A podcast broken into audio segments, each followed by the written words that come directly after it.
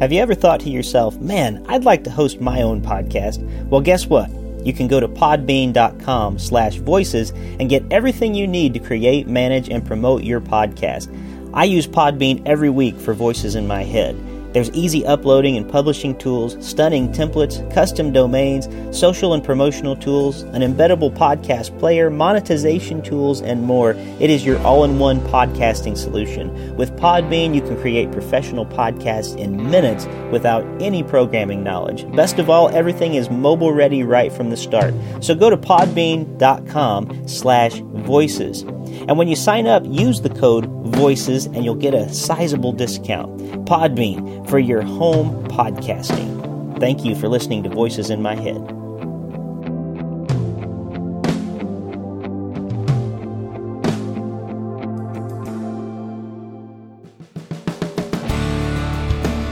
Welcome to Voices in My Head, the official podcast of me, Rick Lee James. I'm a recording artist, a singer, songwriter, an author, a worship leader, and an ordained minister in the Church of the Nazarene. The Voices in My Head podcast is your source for discussions on music, literature, movies, pop culture, theology, and more. Now sit back, relax, and listen to the latest episode of the Voices in My Head podcast. And don't forget to let the voices in your head be heard by following me on Twitter at Rick Lee James and sharing your thoughts about today's show. Welcome back to Voices in My Head. As always, I am your host, Rick Lee James. I'm glad you could join me this week for a few minutes. Today, I am excited to be able to talk to you about Mr. Rogers a little bit more. I know I've been talking about Mr. Rogers uh, probably more than anything else lately, but I've really been enjoying uh, running this Twitter feed called Mr. Rogers Say. And it just seems like there's a real place and time for that type of interaction to happen. People are really hungry for it. Um, this coming Friday, um, at least I think it's this Friday, the new Mr. Rogers documentary comes out. Uh, Won't You Be My Neighbor? Unfortunately, it's not playing anywhere near me for at least another, another month, as far as I know. So I'm doing my best to try to find a way to get a screener, but I'm hearing such good things about it from people who have reviewed it. And it just feels like uh, we're in a time where we need to hear uh, wisdom of people like Mr. Rogers. What you may not know is that Mr. Rogers actually has a lot to say to us about worship. And I found a really great article this past weekend. It's been shared a lot um, from even just the link that I shared it from. Uh, it's not my article, uh, it's actually from Patheos, and uh, it's a section called uh, Ponder Anew. And I wanted to share some things from this article with you today and maybe some food for thought, add a few comments of my own along the way. But it's a really good article, and I would encourage you to, to check it out if you have a chance. Um, it's called some uh, what Mr. Rogers can teach us about worship, and it's written by Jonathan Aigner, I believe is how you say his name. I'll let you look it up, but A I G N E R, uh, Jonathan Aigner, A I G N E R and I believe it was written back in February, but I just found it over this past weekend and really loved it and wanted to share some thoughts about this article. So, what I'm going to do, uh, I've highlighted a few points that I wanted to look at and, and address and allow the article to, to speak for itself. But the reason I come back to Mr. Rogers' neighborhood again and again is because of the way that Mr. Rogers on that show and in his life even embodied the neighborliness of Jesus. And the whole show was built upon um, Jesus' command to love our neighbors as ourselves. And Mr. Rogers was unique. You wouldn't know this necessarily unless you had studied about him, but he was very intentional in the way that he lived his life as a disciple of Jesus that that entire show was built as a vehicle for evangelism. He was considered an evangelist by his denomination. And the reason I say you wouldn't know uh, unless you read about him was because he really used St. Francis's words of preach the gospel at all times, if necessary, use words sort of as the motto. He didn't preach sermons, he didn't use scripture passages. He embodied the gospel, he embodied the teachings of Jesus through what he did on that show. Uh, you know, I, I shy away from the word evangelism a lot because I feel like there's a lot of negative connotations in our society about that. It always feels like you know we're trying to put something over on somebody or try to get them to make some sort of a commitment that you know will whether they're ready to or not um, and and true evangelism in the sense that Mr. Rogers did it and in the way that we're going to talk about today that has to do with actual worship it's not necessarily a preachy alder collie type thing it's actually learning how to embody and live out the neighborhood, the kingdom of God, and what it means to love all people as though they are our neighbors. So, uh, the article, uh, Not Just a Good Feeling What Fred Rogers Can Teach Us About Worship, and by Jonathan Aigner. And it starts out just reminding us that 15 years ago, we lost Mr. Rogers. Uh, he was a Presbyterian minister, he was a puppeteer, he was a television friend and neighbor. And Jonathan points out in the article that he has a three year old, and with rare exception, Mr. Rogers' Neighborhood is about the only show that they'll let their three year old watch um, because it's just something that they have found has been a good experience and, and part of the discipleship for their child. And he says in this article, and, and I'm reading directly from it now, it says Christian culture and the slick, distracting, disorienting worship it produces is the anti neighborhood. It's more like the endless, mindless string of Warner Brothers cartoons, good at capturing attention, eliciting a few laughs, but leaving a greater void than was there before. And pretty soon it's not enough. Then you have to jack up the volume higher, make your scenes shorter and your dialogue quicker. Maybe that's where I Christian worship has seemingly forfeited any spark of creativity, preferring instead to ride the all powerful waves of commercial entertainment. Then I'm skipping down in the article a little bit. It says Mr. Rogers was the alternative, not just a cheap copy of other children's media that tried to teach a few lessons, but a real, authentic alternative. Instead of cheap laughs, short bursts, and visual thrills, he insisted on refined, carefully crafted scripts, honest conversation, and relentless confrontation of tough subject matter. The homemade sets, threadbare puppets, and a complete lack of special effects were simple yet symbolic. They honored the viewer's innate tendency toward creativity and imagination, and when it was time for pretending, that was clearly delineated by a trolley's daily transformation from a living room toy into a vehicle for mass transit in the neighborhood of make believe.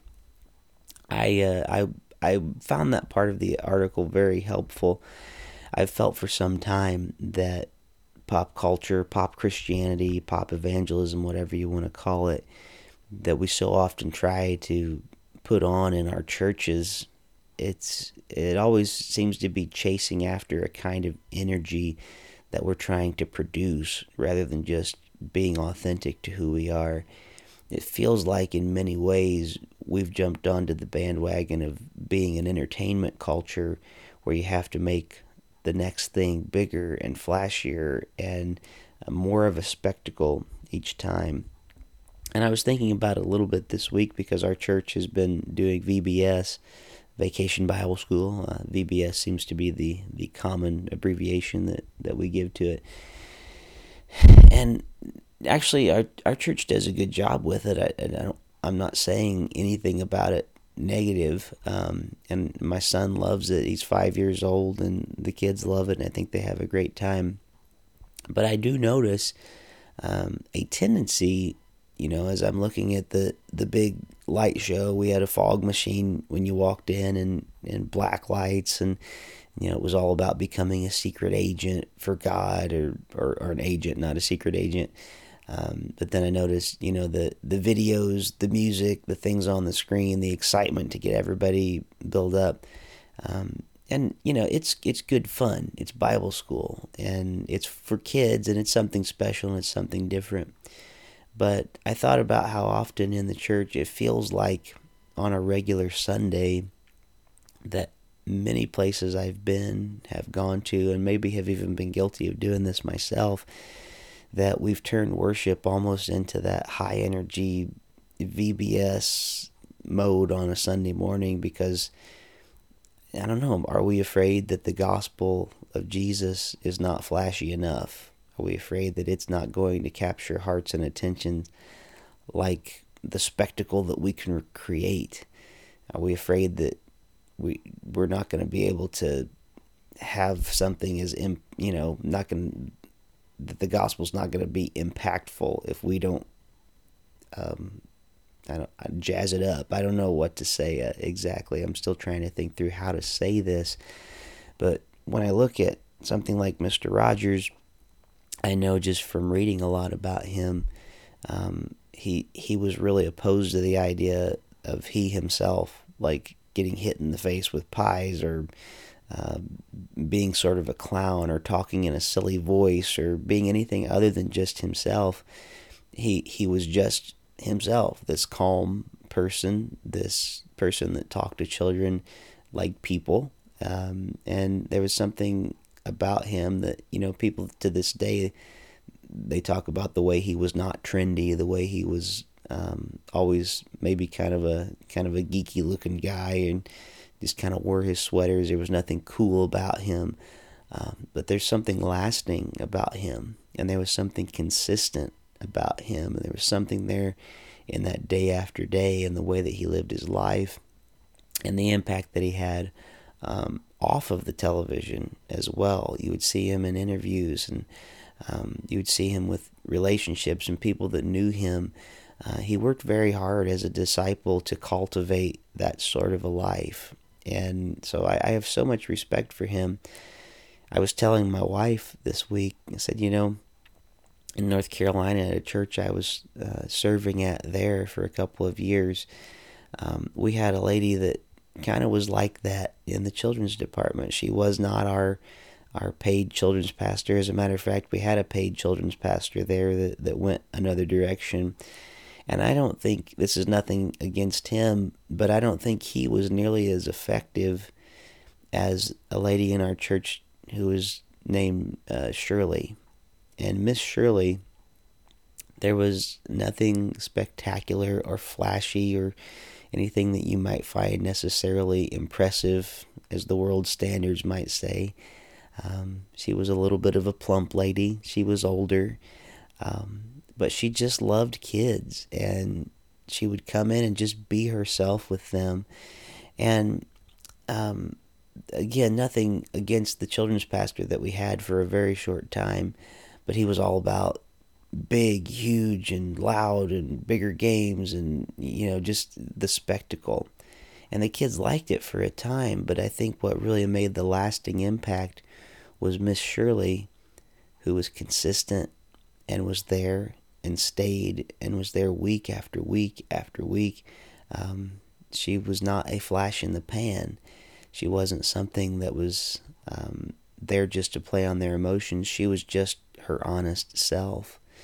And um, so I find that to be something beautiful when this article brings that out that children's media uh, needs to be authentic more than anything else, not just not just cheap laughs and short bursts of visual thrills.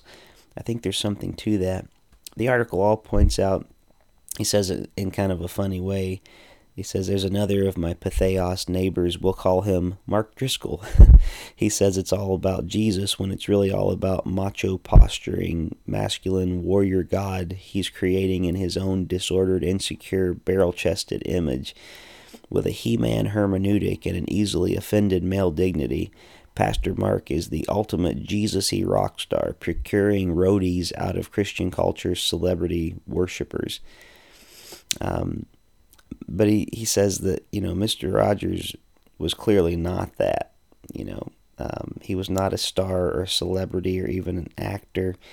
Um, matter of fact, doesn't say this in the article, but I know the only time that Mr. Rogers ever was in an actual show as an actor, it was one episode of uh, Dr. Quinn, Medicine Woman, and he played a pastor on that show, and he was a very Mr. Rogers like character. Once again, he was just himself. Even when he was acting, he wasn't really acting, he was very much himself, telling people how proud he was of them.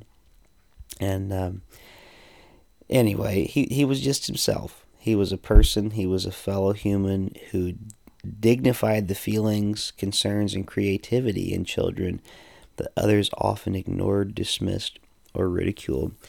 Uh, so I'm, I'm going to go back to the article now and, and read from it.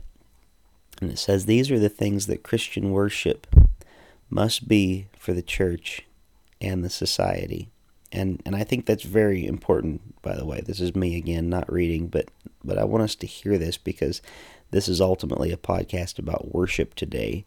Even though I'm talking about Mister Rogers, these are the things that Christian worship must be for the church and society. It's got to be a real alternative, almost a diametric opposite of the saccharine and substanceless commercial entertainment its job isn't to distract believers with good feelings. It's supposed to remind us of who we are and in whose story we play a part.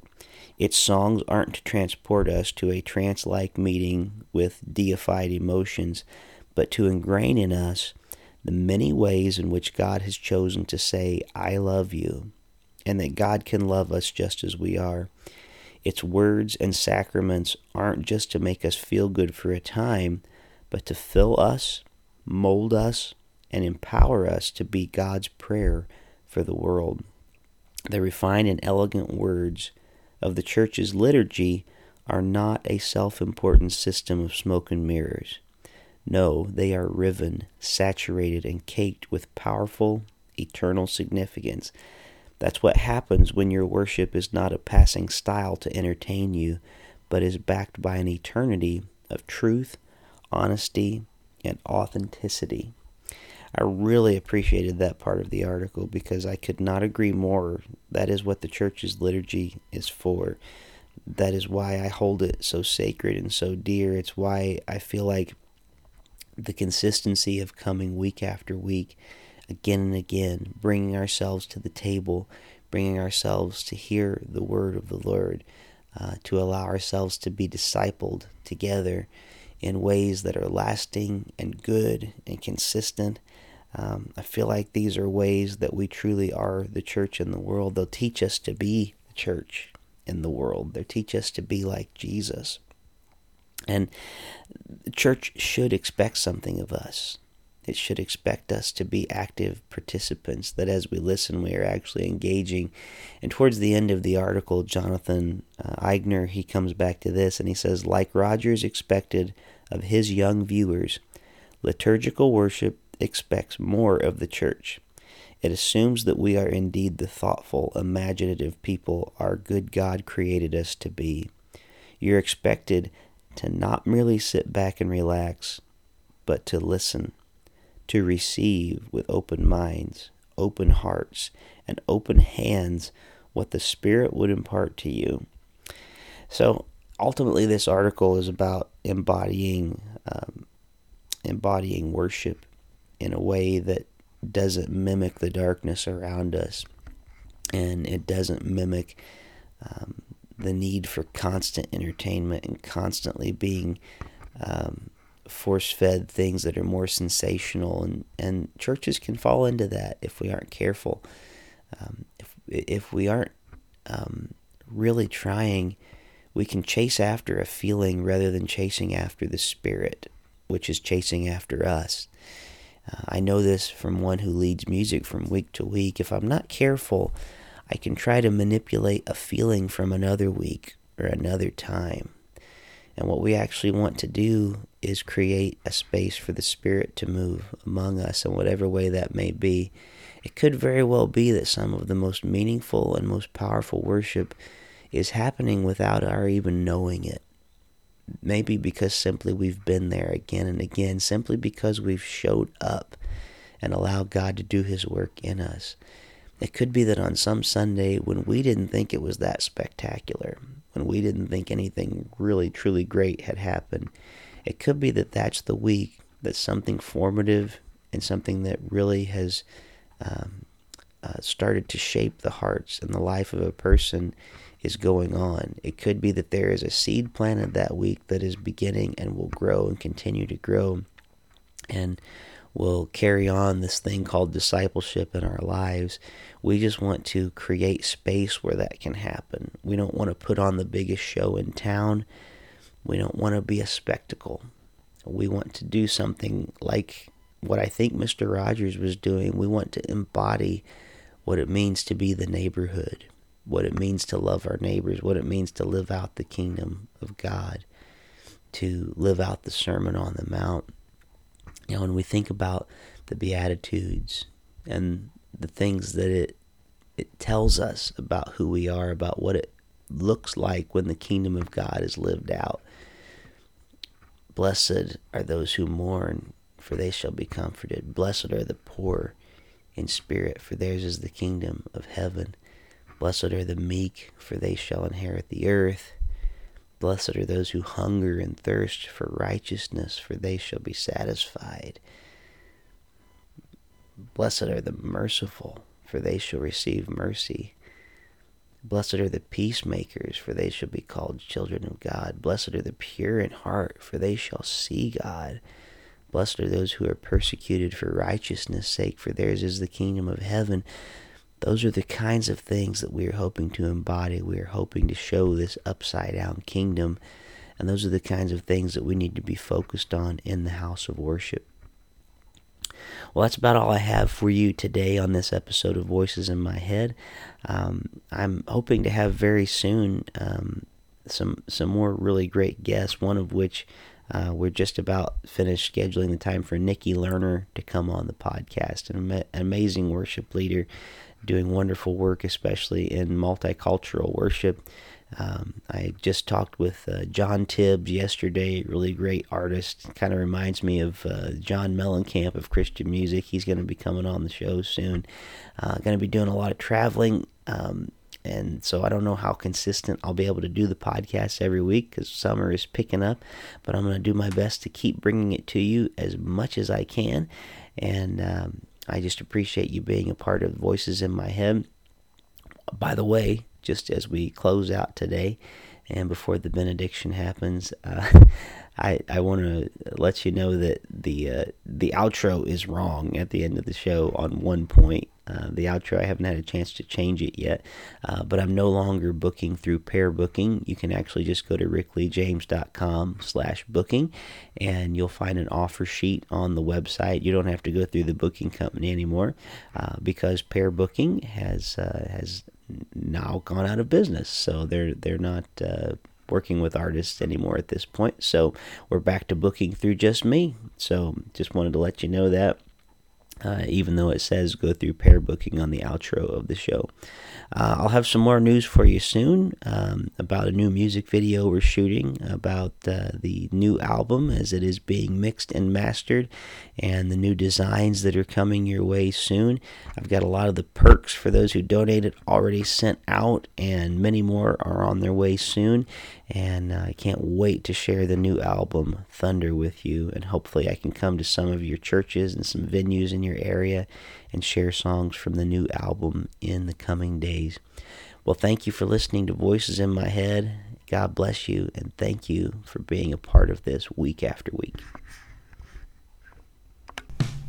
Thank you for joining me here this week on the Voices in My Head podcast. I hope you'll visit me on my website at rickleejames.com, follow me on Twitter at rickleejames, like my artist page on Facebook at facebook.com slash rickleejames, and keep up to date on what I'm writing at my author page on amazon.com. Make sure to follow my calendar on the website, and if you would like to have me come to your town to do a concert, a speaking engagement, or a book event, you can book me through my website by clicking on the link for Pare Booking Agency. That's P A R E Booking. And finally, it would mean the world to me if you were to leave me a review of this podcast on iTunes. The more positive reviews that we receive, the more visible this podcast is on the internet. And now the benediction. May the God of peace, who raised Christ from the dead, strengthen your inner being for every good work.